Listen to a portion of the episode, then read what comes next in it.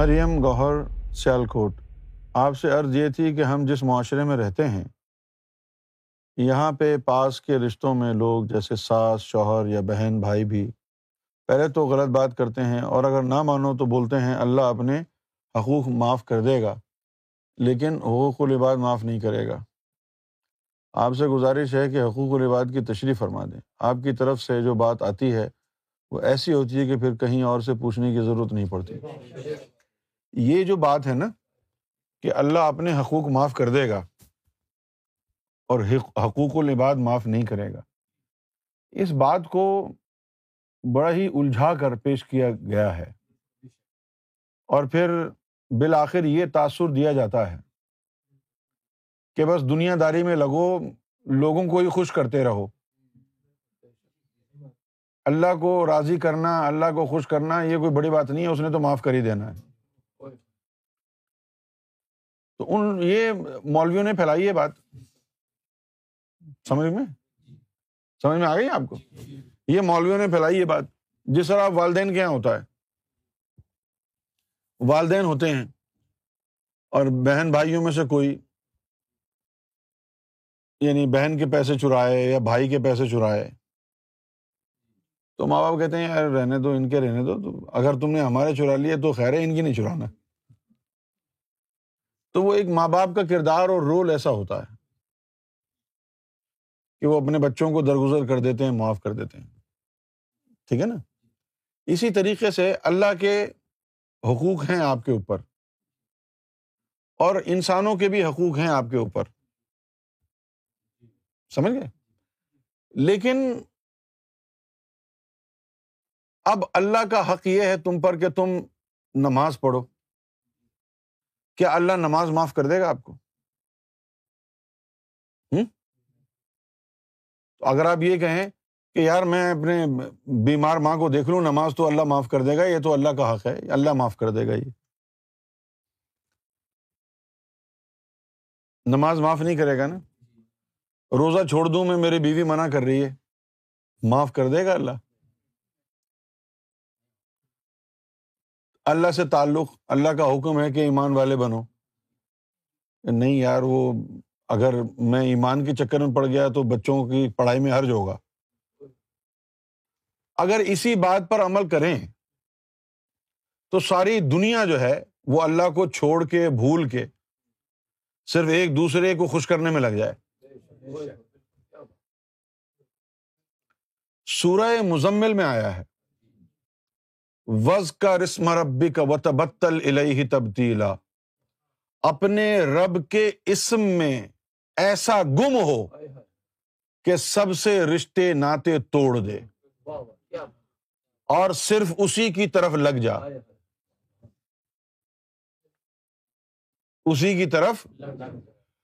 اب یہ جو بات ہے کہ حقوق العباد اللہ معاف نہیں کرے گا۔ ظاہر ہے اللہ حقوق العباد نہیں معاف کرے گا۔ آپ لوگوں سے زیادتی کیوں کریں گے؟ نہ کریں آپ زیادتی۔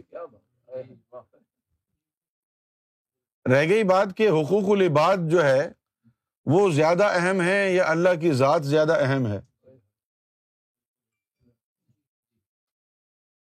تو آپ اگر فرض کیا حقوق العباد کو چھوڑ دیتے ہیں حقوق اللہ کو چھوڑ دیتے ہیں اور صرف آپ حقوق العباد میں لگ جاتے ہیں قبر میں جا کے تین سو ساٹھ سوالوں کے جواب کون دے گا؟ جن کی حقوق ادا کرتے رہے ساری زندگی آپ وہ دیں گے۔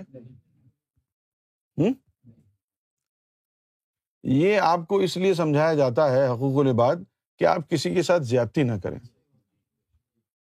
کسی کا حق نہ ماریں۔ کیونکہ اگر آپ نے میرے ساتھ زیادتی کی ہے تو مجھے ہی اختیار ہے آپ کو معاف کرنے کا۔ اور کوئی تو نہیں کر سکتا نا۔ اصل بات یہ ہے۔ لیکن اللہ کے حقوق کا معاف کر دینا اور خاص طور پر یہ جو بنیادی حقوق ہیں جیسے فرض قرض ہوتا ہے۔ یعنی آپ اللہ سے بالکل ہی رشتہ ناتا توڑ دیں اور صرف حقوق العباد میں لگ جائیں یہ غلط پروپیگنڈا ہے اس کی کوئی حقیقت نہیں ہے۔ سب سے پہلے آپ پر اللہ کا حق ہے۔ سب سے پہلے۔ کس کا حق ہے؟ اس کے بعد آپ پر محمد رسول اللہ کا حق ہے۔ سب سے پہلے کس کا حق ہے؟ اس کے بعد محمد رسول اللہ کا حق ہے۔ سمجھے آپ؟ پھر اس کے بعد اہل بیت اظام کا حق ہے آپ پر۔ پنجتن پاک کا حق ہے آپ پر۔ آپ سمجھ گئے ہیں میری بات؟ اور پھر اس کے بعد حقوق العباد آتے ہیں۔ اللہ کا حق، محمد رسول اللہ کا حق پنجتن پاک کا حق، یہ تمام حقوق آپ کو مرشد میں مل جاتے ہیں۔ کیوں تو ذات پیر را کر دی قبول؟ ہم خدا ذاتش و آمد، ہم رسول۔ تو آپ اللہ سے رشتہ جوڑیں، اللہ سے ناتا جوڑیں، اپنے دل میں اللہ اللہ بسائیں اور کسی کے ساتھ زیادتی نہ کریں۔ کسی کے ساتھ زیادتی نہ کریں۔ سب کے حقوق کی جو ہے وہ خیال کریں۔ ایسا تو نہیں ہے نا کہ کسی کا حق ایسا ہو کہ وہ اللہ کے حق کی راہ میں آڑے آ جائے۔ سب کے حق ادا کر رہے ہیں نا۔ یہ بلا وجہ پریشان کر دیا ہے دنیا کو مولویوں نے۔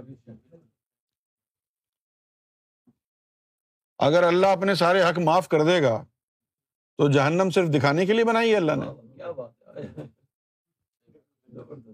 اگر اللہ اپنے حق معاف کر دے گا تمہیں، تو جہنم کس کے لیے بنائی ہے؟ اللہ اپنے حق تو معاف نہیں کرے گا۔